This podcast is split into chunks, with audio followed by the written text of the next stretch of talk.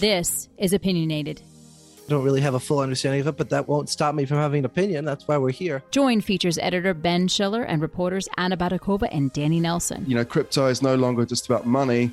It's about culture now. It's like you're thumbing your nose at the process. Part of politics and part of sports and part of gaming, and it's not just the future of money anymore. As they push the conversation further with their own criticisms and reactions to the latest Bitcoin and crypto news from around the world. It believes crypto is bad and it wants it out. I'm even old enough to remember when Microsoft was a kind of cool company. Ben, you're old enough to remember when telegrams came over a wire under the sea. And just a reminder, CoinDesk is a news source and does not provide investment advice. Hello and welcome to Opinionated, a podcast from the CoinDesk Podcast Network. My name is Ben Schiller. I'm features editor here at CoinDesk. Joining me today is Danny Nelson. Hi, Danny. Hello, hello. And Anna Baydakova. Hi, Anna. Hey, guys. So we have a new event at CoinDesk coming up in New York City, and it is the Investing in Digital Enterprises and Assets Summit. Ideas for short, which is taking place on the October eighteenth and October the nineteenth, basically bringing together a whole bunch of really exciting entrepreneurs and startups with investors who might invest in those startups. And it's basically a matchmaking event that we're very excited about. And we're just going to talk about one category of investment that is on show there, which is culture and entertainment. For a long time, crypto was largely about the technology of money. And this is more about like how crypto in the last year, particularly with N F Ts, has seeped into culture and cultural conversation and also now in cultural investments. What is your first kind of take on this, Danny? We're going to talk about a particular story that was put out by one of our very best writers, Jeff Wilser, which is basically a horizon scanning exercise looking at near-term, future-term investments in the culture and entertainment space. So what is your immediate feedback on that, Danny? Yeah, I mean, with the culture and crypto, there are really three letters that we all have to remember. N F Ts, that's really been the trend that's forced crypto and culture to combine. As soon as you can bring non-fungible tokens to music and clubs and art and anything else you can think of, you have a way of tokenizing aspects of a culture and sharing it with people. And you could take that in a million different ways. And whether that actually is of value to people, you know, we've seen Beeple sell one of his pieces of digital artwork for, I think, sixty-nine million dollars. Mm. We've also seen LinksDAO, a golf club that I'm a part of. They're raising money from crypto believers so they can buy a golf course. There are a whole range of ways you can take crypto and culture. And, you know, in the short term, we've seen the bottom fallout of the crypto markets broadly. But in little pockets of this world, there are still projects that are chugging along, thinking that they have the next big thing. Interesting. So Anna, I mean, one of the theses of this argument Jeff Wilser puts forth here is that people are passionate about culture and sports and, you know, recreation generally in a way that they're not necessarily passionate about technology, at least in the kind of mainstream. Do you think that's a good way to think about investing in this space, investing in people's passions? Well, first of all, I must say that I'm quite impressed that Danny is a member of a golf club. I'm proud to be in such a respectable company. Seriously, what I thought reading this piece and what you mentioned, that people care about fun, people don't care about technology. And that's why these digital art N F T space became attractive for people who, you know, didn't care about crypto before. But I think it seems to me and kind of slightly deceptive.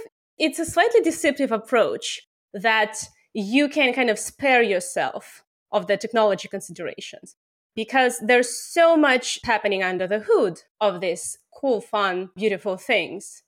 Take the simple example. If you buy digital art, right, like a, just a digital picture that is an N F T, where that picture is stored. Is it stored on a centralized server that can go down? You have that N F T, but there is no picture it corresponds to anymore. Or like if you invest in a DAO, like what exactly this DAO owes you as a member? And what happens, you know, if it doesn't go through with its promises?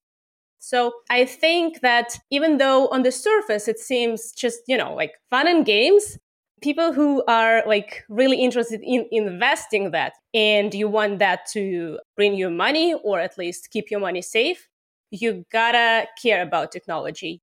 Interesting. So, I mean, you, you're an expert on DAOs, Danny. I mean, uh, can you invest in a DAO without understanding the governance structures of DAOs? Is that a dangerous thing? Well, uh, first off, I'm definitely not an expert at DAOs. But, but you have written about DAOs quite a bit. Delusional you are. Um, delusional I am too. I have written about them. I have had the displeasure of writing about them. I think that crypto showed time and again that you don't have to understand a thing to throw your money at it. So that that much is clear. It, it's certainly a bad idea to not do your research before you put the money in. Then again, sometimes this is not investment advice, I will say right here. But sometimes I have seen that people make the most money when they do very stupid things. If they overthink it, they miss out on the opportunity. And because they thought, oh, well, this won't work because of that. And poof, it's gone. But then you see other ideas that people consider to be promising or think, oh, well, there's a big name behind it. And they jump in, maybe unwisely. Just for example, this week, C N N announced that it was going to be closing its Vault project. Vault was this effort to take the biggest news clips of the era, whether that's the invasion of Afghanistan or, I don't know, any other types of things. There have been several, haven't there? Yeah, there have been several.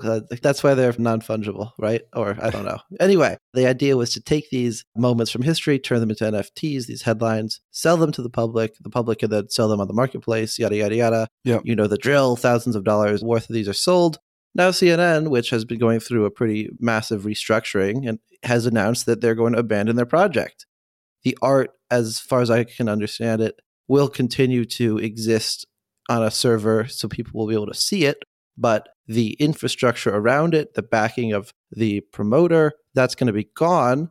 And that leaves a lot of people thinking, wow, I invested in this little piece of history and culture, and the company that I was trusting it with is now leaving me by the wayside.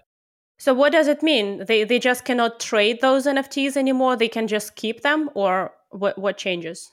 So it appears that they'll be able to look at the N F Ts in their wallets, and C N N appears to have rushed this announcement, so they're trying to now scramble amid the backlash to walk back what they can, but C N N is going to be doing some sort of distribution that will give token holders some amount of Flow tokens, which is funny because if they are U S users, they might not be able to get Flow tokens. So, oh my God. There are just all these considerations about global borders. So at least I can still see my photographs of Afghanistan in my wallet. Yeah, yeah right. Wait, wait, wait, wait. They were using tokens that are not cleared for U S investors? So here's the quote. The distribution will be either Flow tokens or stable coins. End quote. So maybe they're going to give the U S users stable coins, but yes, at least for some of the users of this ill-fated project, they may be slated to receive tokens that are not eligible for U S users, which is its own kind of funny.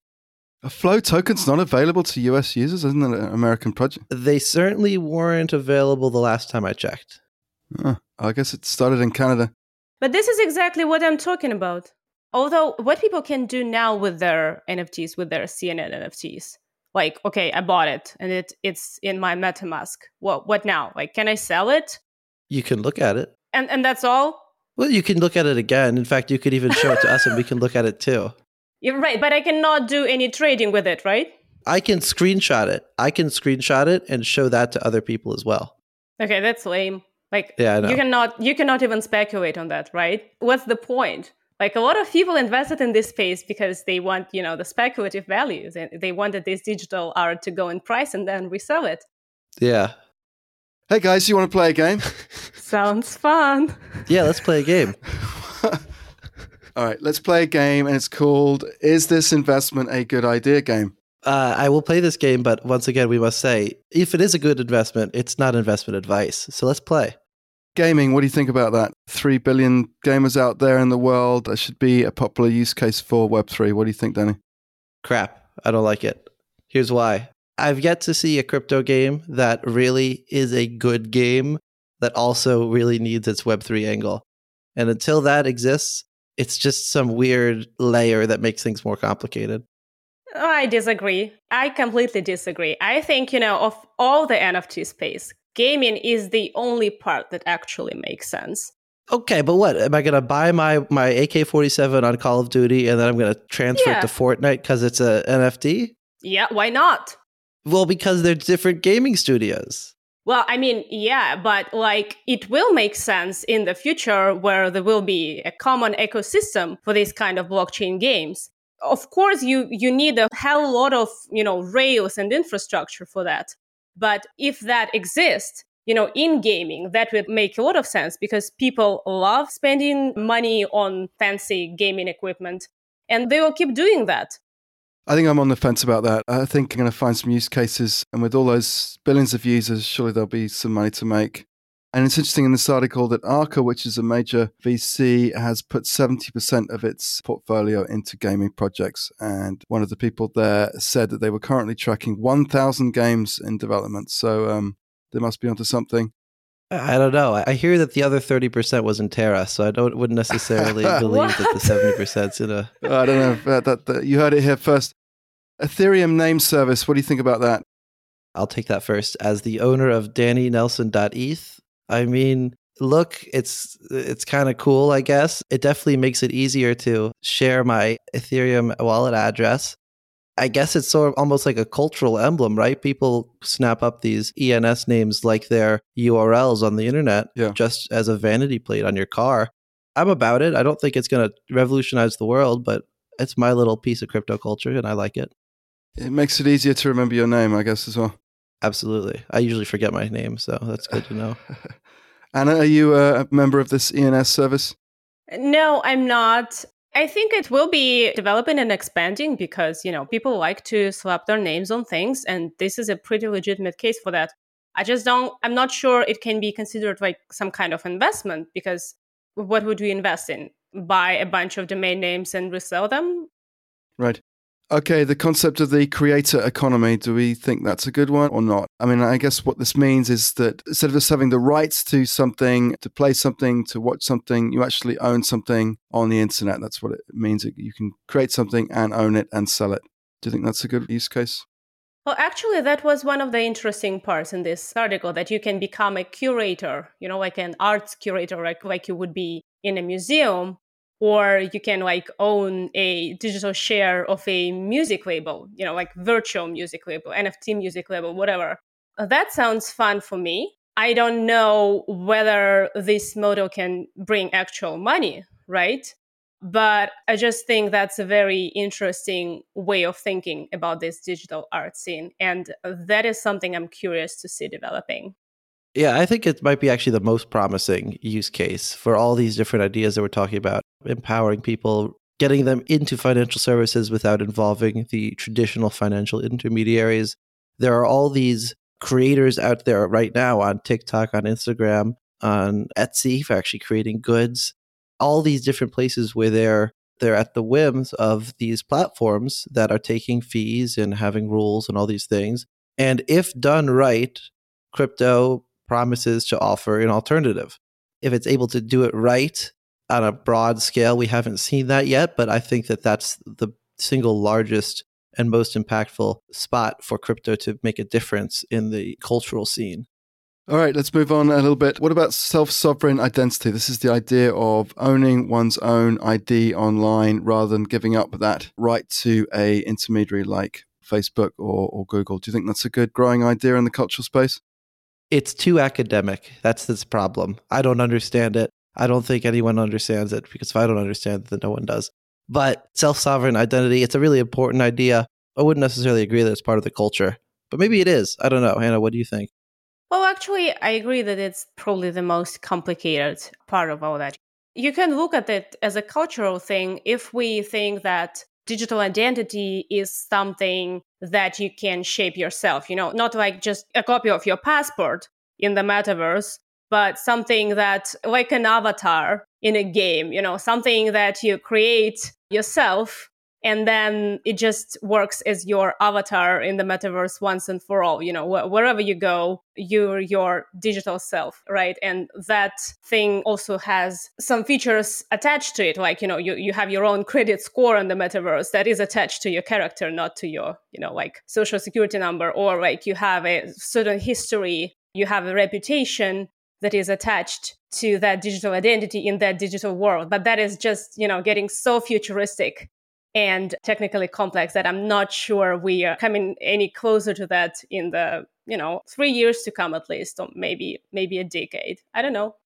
Let me uh, provide a counterpoint to all this uh, on the topic of the metaverse and culture. Right now, Facebook slash Meta's Horizon Worlds is by far the biggest metaverse platform with three hundred thousand regular users.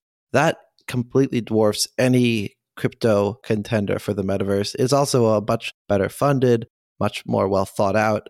You know, say what you will about Meta, but this metaverse that they're creating is something that's gaining traction with a small group of people. And I see no reason why Facebook slash WhatsApp slash Instagram slash Meta's own idea of an identity, which Facebook will obviously control, won't win out over the crypto self-sovereign I D. Isn't that completely antithetical to everything we believe in and, and write about here at CoinDesk? Well, I, I mean, I think it's a reality. Why is this a counterpoint to what I said? Well, I think that crypto's losing. I think it's losing, and I don't know how it's going to win. If the centralized option is already so far ahead and so well developed, what will shake people so much that they will think we really need to go this other way if they haven't already? I'm not sure if I agree with this or not, but the argument against that is that open systems win eventually. It's a bit like, uh, you know, communism versus capitalism. You know, capitalism wins because you have more people investing and giving their time and their energy and their creativity into this open system whereby they can all participate. And that should be a more productive system over time than a closed system, which, which is sort of directed from the top, like a planned economy. So, Ben, you're basically saying Meta is communism. Yeah, basically. It's a planned economy, isn't it? Well, I mean, I agree that, of course, centralized system will probably always or like for a long time from now be smoother than decentralized ones. But, you know, that there is a reason that there is a fiat economy. And, of course, it's bigger than the crypto economy. But there are reasons people use the latter. So we can imagine the world where there will be a centralized metaverse by Meta, you know, where everything is controlled by Facebook. And then, you know, somewhere in the corner of that world will be a decentralized metaverse. Here's a question for you. Yeah. So one of the things that Meta is doing right now is participating, I believe, in some open standards conversations with lots of different companies to create rules and regulations, not for like the business of the metaverse, but the tech specs of the metaverse, to the idea being, well, if we're going to create this public commons in the internet, so to speak, we want to have a standard that everyone can follow to make everything interoperable. Is that something that crypto projects should attempt to engage in, or should crypto projects instead be creating their own completely alternate universe, which has its own standards, but doesn't play nice with the big dogs? Yeah, I mean, you can't ignore Facebook, but hopefully you can co-opt Facebook in order to come around to your point of view and have a more open system. So maybe that's the opportunity. I'm not sure about that. I'm not sure you can co-opt Facebook. There is much more possibility Facebook were going to co-opt you. Well, you can't ignore them. You either have to get with them or, or get clumped by them. Right, but, but then again, it doesn't mean people will have to choose one or the other. They can participate in both, right? Like, I can use U S dollars, I can use Bitcoin. These are two parallel systems, two kind of parallel economies in which I participate when I choose to. So, and again, I just think it's extremely like futuristic and far away in the future where we will have, you know, actual functioning metaverses, one or several, whatever. But I, I think there is always a little room for contrarians that just want to do their own thing. Right. All right, let's uh, move on. The article that we're talking about is Jeff Wilser's look at the future of culture and entertainment investing, and it's on coindesk dot com as we speak. And he, at the end of the article, looks at the future of this space, particularly three to five years out, and he explores some other interesting concepts, uh, one of which is something called MetaFi, which is the idea that when you combine N F Ts, assets that are wrapped up in N F Ts, with the world of DeFi, you have this new form of finance, which is basically finance built upon cultural assets. So uh, what do you think about the concept of MetaFi, Danny? That creating value on top of cultural assets? Well, like you can stake your N F T and then get a loan from somebody. Oh, or you can, okay. Yeah. Well, I mean, we're already seeing bits of that, right? I think even some of the big banks have allowed borrowers and lenders to stake N F Ts as collateral. You can quickly get into the problem of liquidity. These things might actually, if they become big, pose a big problem to the normal functioning of markets, because if everyone's defaulting on their loans and you can't get the money out because it's an N F T that no one wants to buy, well, it's non-fungible. So Mm, I think I'm actually not so bullish on using culture as a financial instrument in that respect. I think that it's important that culture remains a little separate, not completely separate, but a little bit from finance, because if you mingle up the two, then I think you run the risk of corrupting culture. Not so much corrupting finance, but corrupting culture. Because implicit in a lot of these concepts is the idea that we're basically going to import the marketplace, we're going to import finance into more areas of life. So instead of something like Fortnite being a separate world from your banking relationship, you might be able to take the swords and the armor that you've won in Fortnite and basically take them to the bank, and they would be able to monetize those assets for you. It wouldn't be something that would just stay within the game. Yeah, like what I understand from the story, MetaFi is kind of like one big market for all things digital art, digital gaming, N F Ts and whatnot, just this like giant interoperable space where everything can be traded against everything. And maybe you can take a loan collateralized by your N F T on a decentralized lending marketplace and whatnot. Because for me, that's an open question still, whether the N F T space is capable of creating sustainable value, not just a speculative thing. Well, we've seen a lot of unsustainable value. We've, there were headlines this week about Logan Paul, noted internet person Logan Paul, had bought Logan an N F T. Paul. Yeah, for millions of dollars that is now worth, some people say ten dollars. It's definitely worth more than that. I would, if it was Logan Paul's N F T, I'd buy it for at least twenty. Like, just to be clear, he's a pretty big internet person. I'd buy it for twenty. But these things have no stable value. They go all over the place, whether it's in crypto denominated or fiat denominated. So that's, you know, just a roller coaster itself. That's what I'm talking about. So another prediction in the piece is that we are currently in the eBay era of N F T marketplaces, and that we're going to see a lot more specialization going forward. It won't just be a big kind of OpenSea-like universe. We will have N F T marketplaces for different uh, activities, whether that's cooking or climbing or cuisine. What do you think about the specialization in N F Ts? What do we think? Mm, nope. That's not happening. I think that we're going to continue to see the big guys persist. We don't have enough people yet to really branch off into different communities. So if you have a lot more people that get engaged, then sure, I'll buy that we'll see this compartmentalization. If you have tens of thousands or hundreds of thousands of cooking N F T enthusiasts, whatever that means. I think it means recipes. Okay, yeah, but why would you need an N F T as a recipe? I don't know. Maybe, look, I'm, if I did know, I wouldn't be on this podcast, right? I'd be making my N F T recipes and making a big buck. Well, I think, just wait, wait, wait, wait, wait, wait a sec. I mean, I think you would have an N F T for a recipe because your grandmother came up with a beautiful recipe for bolognese, and you don't want everyone using it without giving you some credit for it. So you would make an N F T out of your recipe for your grandmother's bolognese, and uh, that way you could track it and stop people just using that recipe without acknowledging you. Or I could just keep them, the my grandmother's recipes, which I do have, in the three by five index card box that they already are in. And then no one can get to them. And I won't lose them like I will the N F T. But there might be a fire in your home or something, and then you would lose it. Ugh, I, I guess. Or a boating accident.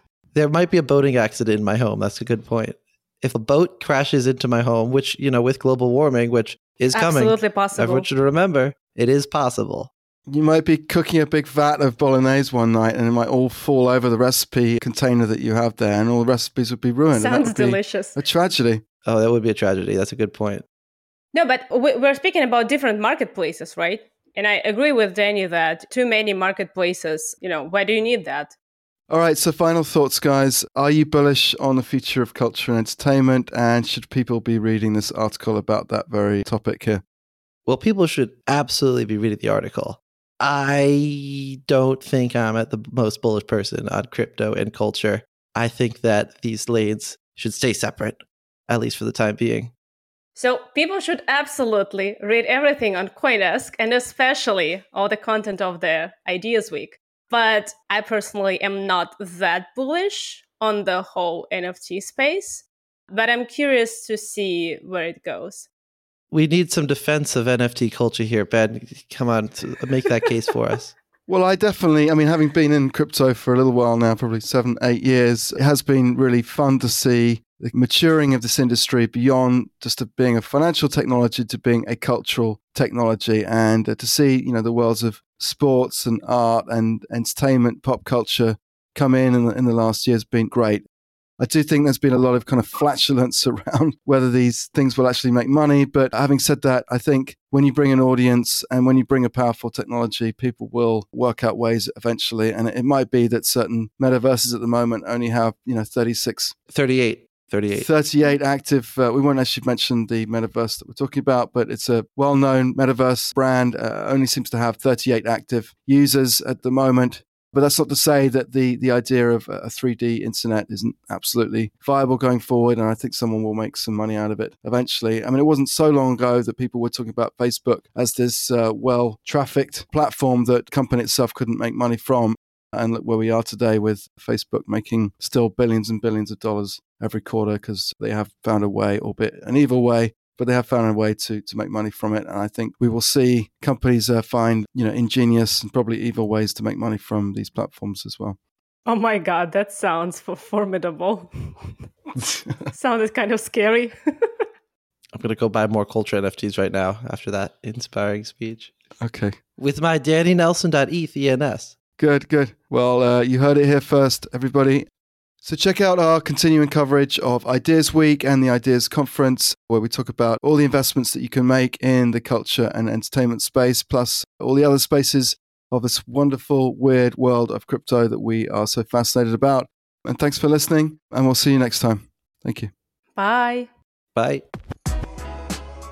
And now, a teaser from CoinDesk's newest podcast, Women Who Web three. Welcome to CoinDesk's Women Who Web three podcast, your weekly podcast celebrating women supporting women, investing in women, and bridging the gender gap in wealth through Web three. Each week, we'll be learning from powerful women, sharing their insights on topics like creating belonging and inclusivity in the digital spaces, the metaverse, building prosperous Web three projects, investing in cryptocurrencies, and building wealth. And we have how-tos from founders and builders who have been there and done that, healing sessions to give you the power to overcome imposter syndrome and everything you need to level up in your crypto journey. At the end of each podcast, stick around for some Zen with a relaxing meditation to center you after absorbing all the stories and the knowledge. I'm your host, Cams, and I'm on a mission to empower women across the globe to unlock the unlimited potential and earning power inside themselves through Web three. Whether you're just crypto curious or a crypto connoisseur, this podcast is for you. Let's get it.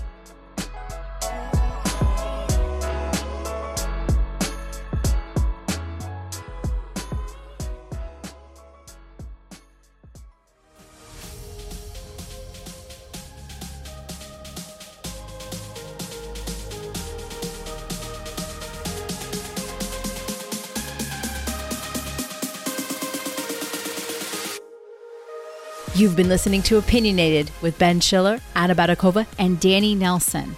This episode has been produced and edited by Eleanor Pahl, with announcements by Michele Musso. If you have any questions or comments, we would love to hear from you. Please reach out to us at podcast at coindesk dot com, subject line, opinionated, or leave us a review on your favorite podcast player. Thanks for listening.